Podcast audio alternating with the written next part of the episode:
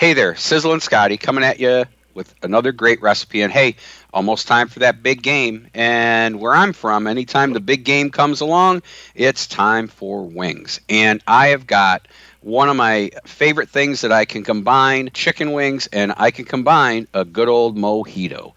Now, we're not going to get too crazy here. We're not going to add a lot of tequila, if any, but this is mojito style. It's tangy. It's just a great marinade that works as a great wing sauce.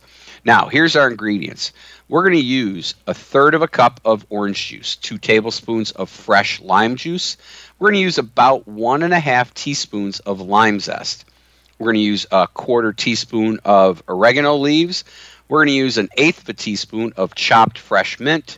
We're going to use one tablespoon of diced onion, a half a teaspoon of ground cumin, about three chopped garlic cloves, three tablespoons of olive oil, and about a teaspoon of grated ginger. Let's put it all together. So, we're going to put all of the ingredients into the food processor. Yep, everything in the the juices, the herbs, the onion, the garlic, and the oil and that ginger, and we're going to pulse it up and we're going to blend it until it is smooth. Now, here's the cool part dunk in and throw in those wings and let them marinate right in there and let them marinate for about eight to 10 hours. Now, when you're ready to cook them, either grill them or bake them, however you want, do that.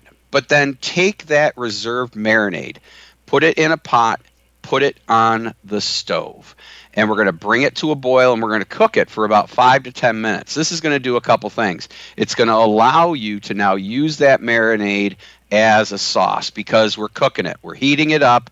We're cooking it. Now, five to ten minutes, if not 15. Typically, the amount of time it's going to take you to cook your wings thoroughly, whether you're baking them or grilling them.